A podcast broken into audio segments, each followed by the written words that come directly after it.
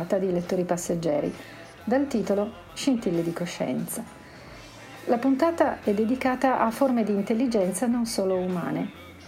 I libri che vi proponiamo toccano i temi dell'intelligenza artificiale e delle possibili forme di intelligenza presenti in alcune specie animali. Avremo due libri e tre pillole. Franca e Emanuela hanno letto lo stesso libro, Macchine come me di Ian McEwan.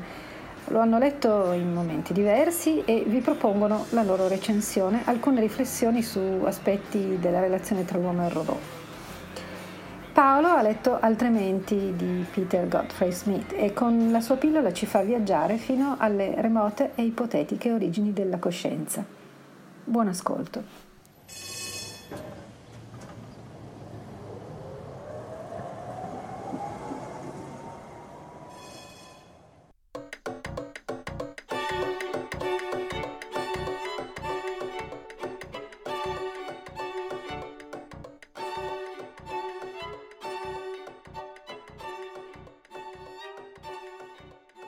Paolo presenta Altre menti di Peter Godfrey Smith. Ho letto il libro Altre menti di Peter Godfrey Smith. Posso dire che questo libro, pur avendo un certo spessore scientifico, è scritto in maniera brillante ed è ricco di aneddoti, quindi la lettura scorre velocemente e piacevolmente. In altre menti si diffonde un'evidenza abbastanza sorprendente. I cefalopodi, e in particolare i polpi, sono dotati di un'intelligenza superiore, paragonabile a quella di molti mammiferi.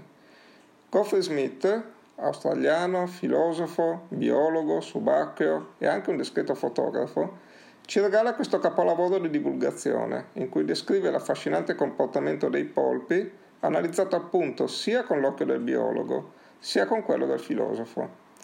Apprendiamo così che i polpi sono intelligenti in quanto curiosi e flessibili, sono avventurosi, opportunisti e imprevedibili, sono in grado di riconoscere le persone dimostrando loro simpatia o antipatia. Sono in grado di camuffarsi alla perfezione. Quando sono in cattività aprono i barattoli, fuggono dalle vasche, spengono le luci e tanto altro ancora. Ogni, ogni individuo è dotato di una propria personalità. Il Geoffrey Smith filosofo va oltre il comportamento e si spinge a dire che i polpi, oltre a una mente superiore, hanno anche una coscienza. In effetti Goff Smith dice che per spiegare la nascita della mente e della coscienza dovremmo usare la stessa logica evoluzionistica che usiamo per la biologia. E lui fa un esempio dell'occhio. Da origini del tutto differenti sono nati apparati visivi molto simili, quello dei vertebrati e quello dei polipi. Perché la gente non potrebbe aver seguito la stessa procedura? E con essa perché non spingersi a dire che i polpi hanno anche una coscienza? Sempre in questo ambito, Geoffrey Smith esamina il caso del dolore percepito o meno da molti animali. Riporta alcuni esperimenti che dimostrano come animali, anche molto diversi, come alcuni pesci e alcuni crostacei, siano sensibili al dolore. La, la sua conclusione è che questi risultati effettivamente avvalorano l'idea del dolore come forma di esperienza soggettiva elementare diffusa, presente in animali con cervelli molto diversi dal nostro.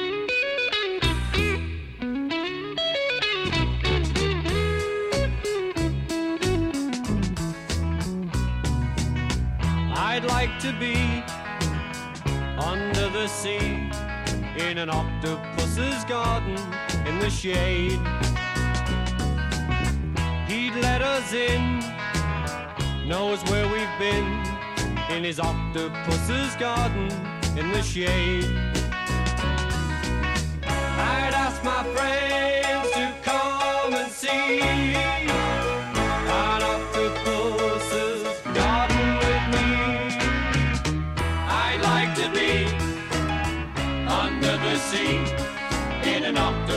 Octopus's garden in the shade. We would be warm below the storm in our little hideaway beneath the waves. Resting our head on the seabed in an octopus's garden near a cave.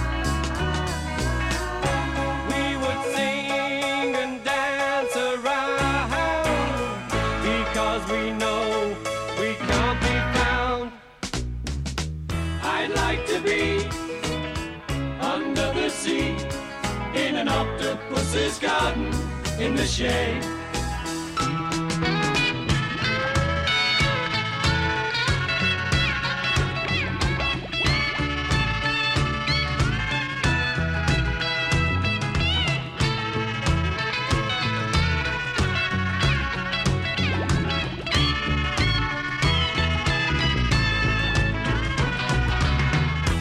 We would shout and swim about the coral that lies beneath the waves.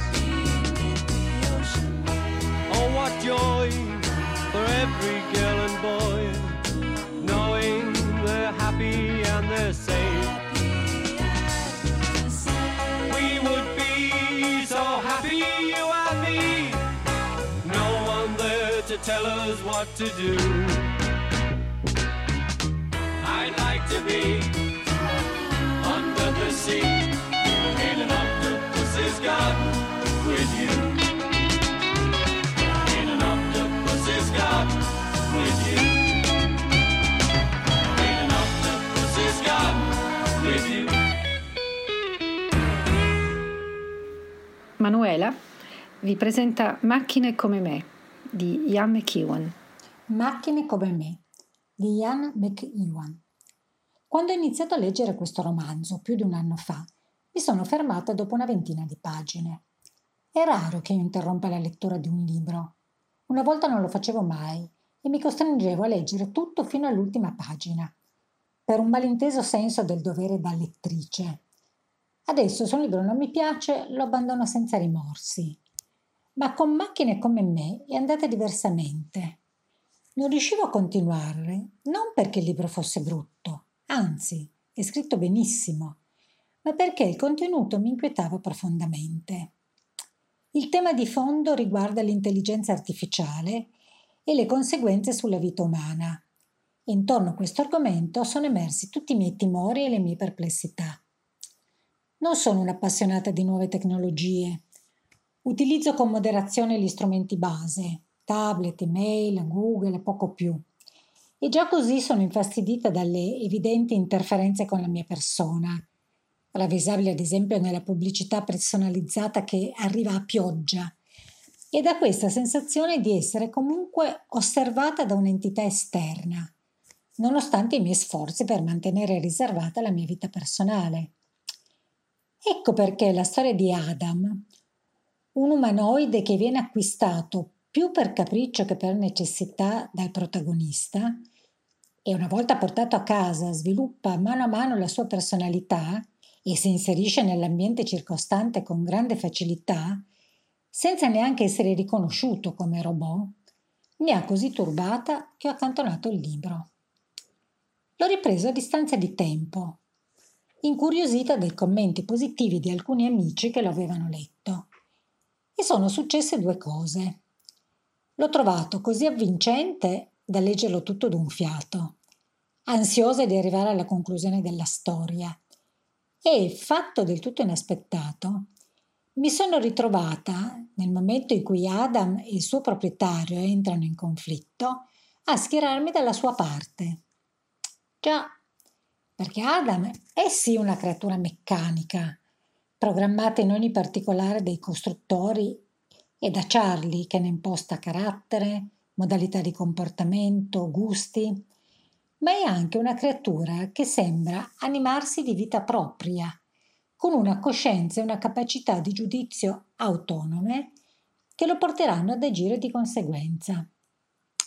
Perché mi sono affezionata ad Adam e ho sviluppato una certa antipatia e insofferenza per Charlie e la sua compagna, anche lei partecipe di questa situazione. Cerco di spiegarlo. Nel corso della storia emergono dal passato della ragazza alcuni fatti molto gravi, che potrebbero avere conseguenze pericolose, forse addirittura mortali per lei. Qualcuno che si vuole vendicare, un vecchio episodio di violenza subita, la storia tragica di un'amica adolescente. E mentre lei e Charlie escogitano modi per difendersi, Adam, che è naturalmente al corrente di tutto, segue un suo personale percorso di ricerca della verità che getterà una luce molto diversa sui fatti successi. Ed è a questo punto che si genera il conflitto, perché gli umani, noi, siamo abituati a un mondo in cui i valori sono flessibili, malleabili, adattabili alle circostanze della vita, per cui verità e menzogna, giustizia e vendetta sono concetti che orientano il nostro agire in modo soggettivo. Ma Adam no. Adam ha un sistema di valori molto più solido da cui non si deroga e se i valori si traducono in leggi, queste devono essere rispettate, senza se e senza ma. Potrebbe essere uno sviluppo lineare, un contrapporsi di sensibilità tra individui diversi, ma qui c'è qualcosa di molto più profondo, perché la particolarità di tutta la vicenda è che Adam non è un individuo come noi, ma siamo stati proprio noi umani a progettare Adam. E anche la decina di altri umanoidi come lui, messi in circolazione come prototipi, perché obbedissero a questo schema di valori. Nel momento in cui il comportamento di Adam è conseguente, questo manda in crisi i rapporti tra umano e robot. E quando i tentativi di Charlie di ricondurlo all'obbedienza falliranno, le soluzioni non potranno essere che estreme e tragiche. In tutto questo, perché affezionarsi ad Adam? Perché non vederlo solo come una macchina con un difetto di programmazione da correggere? Ma perché Adam manifesta dei sentimenti, delle emozioni, trova gioia, dolore, paura, sconcerto. Li prova o sono i suoi circuiti, da noi programmati e costruiti, che lo inducono ad esprimersi come se li provasse? Questione irrisolta interrogativo gigantesco aperto sul nostro futuro.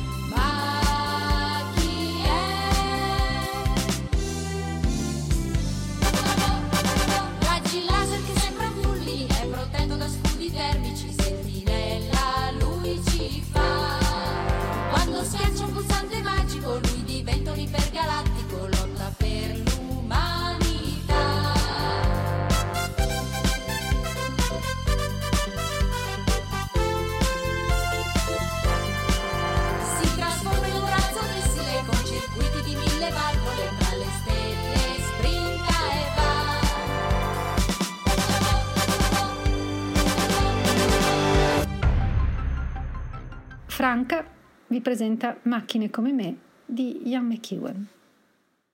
Ho letto questo libro due volte. La prima volta l'ho letto in fretta per sapere come andava a finire e l'ho trovato un po' lento, un po' dispersivo, anche se non manca la suspense. Poi degli amici me ne hanno parlato molto bene e allora l'ho riletto con calma, tanto sapevo già appunto come andava a finire e ho scoperto che effettivamente è ricco di stimoli e inviti alla riflessione. È la storia di un trentenne sfaccendato, un certo Charlie, che decide di comprarsi un costoso giocattolo appena uscito, un robot umanoide di nome Adam. Lo condivide con un'amica, amante, fidanzata, che abita al piano di sopra, di nome Miranda.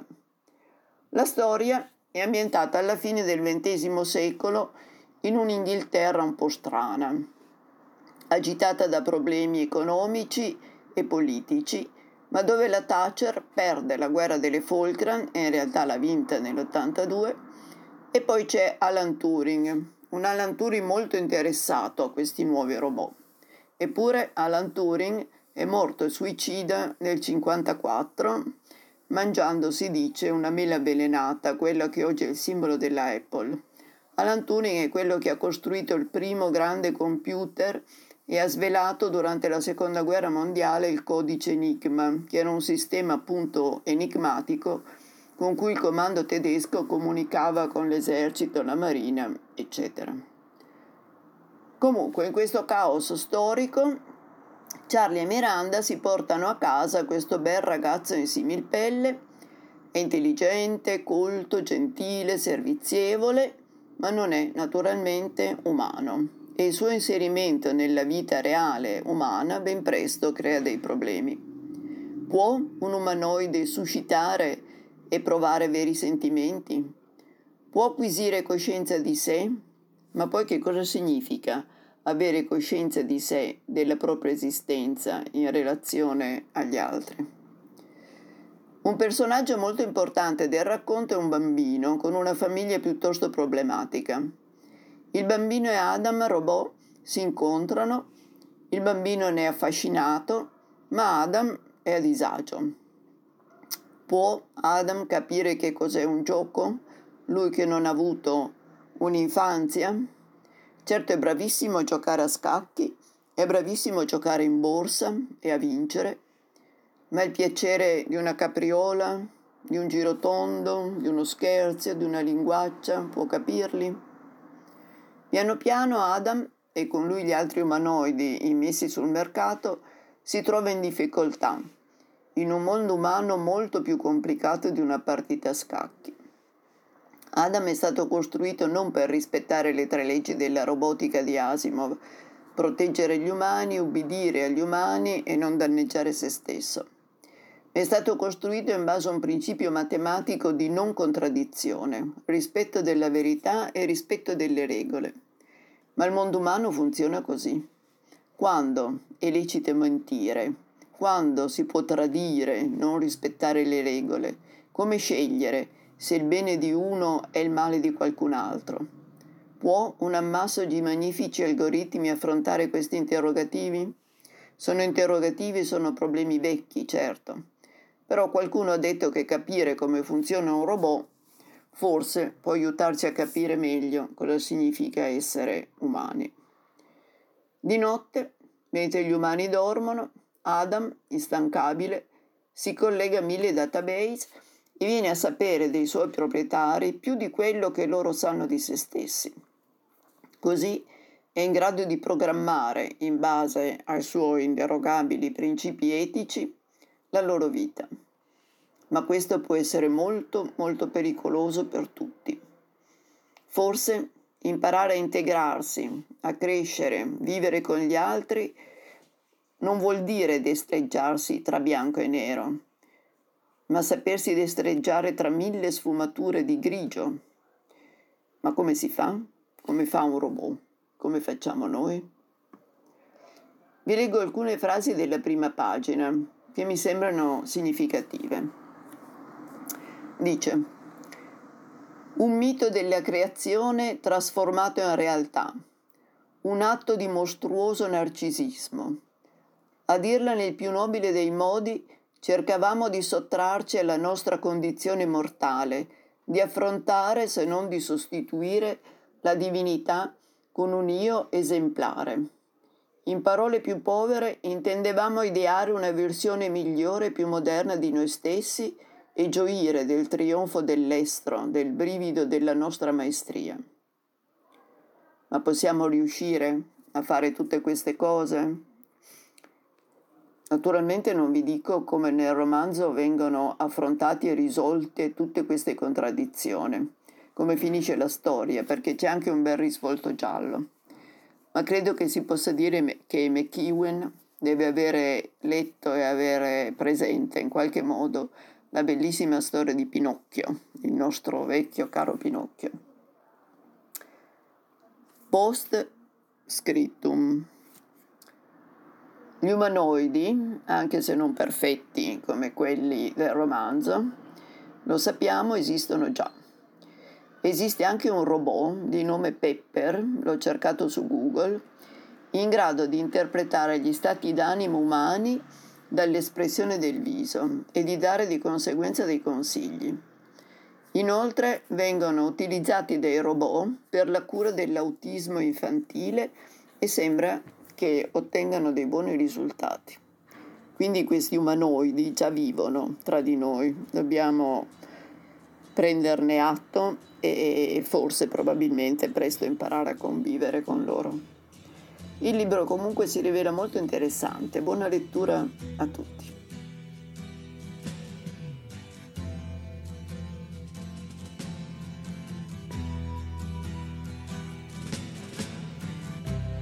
Ground control to Major Tom.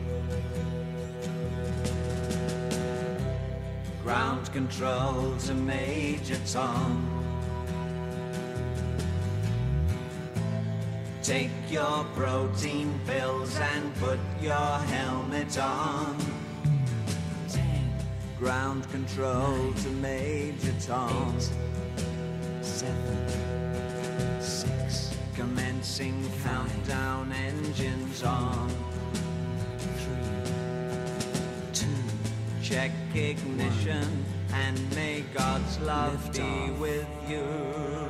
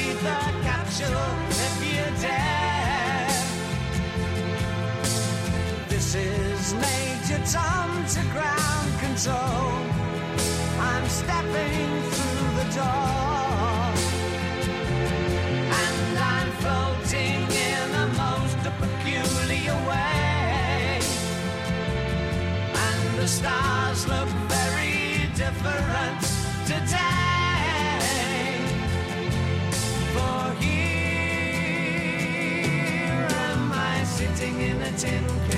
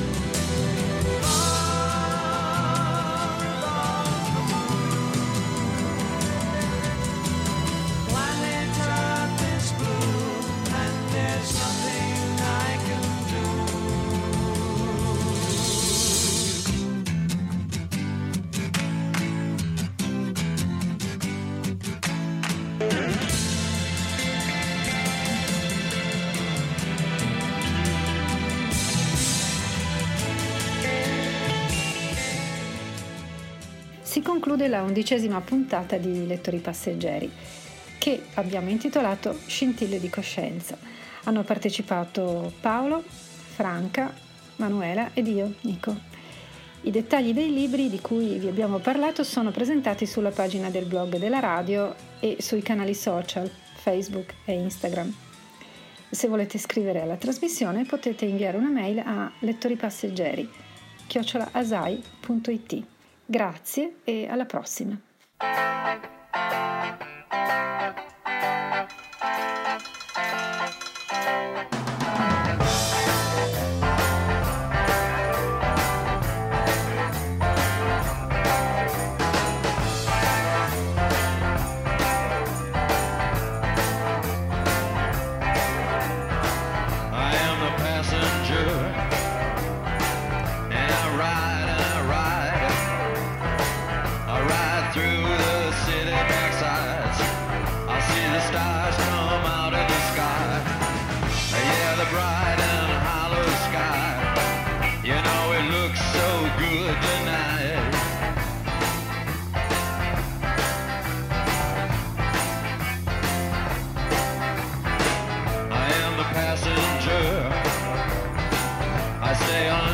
glad.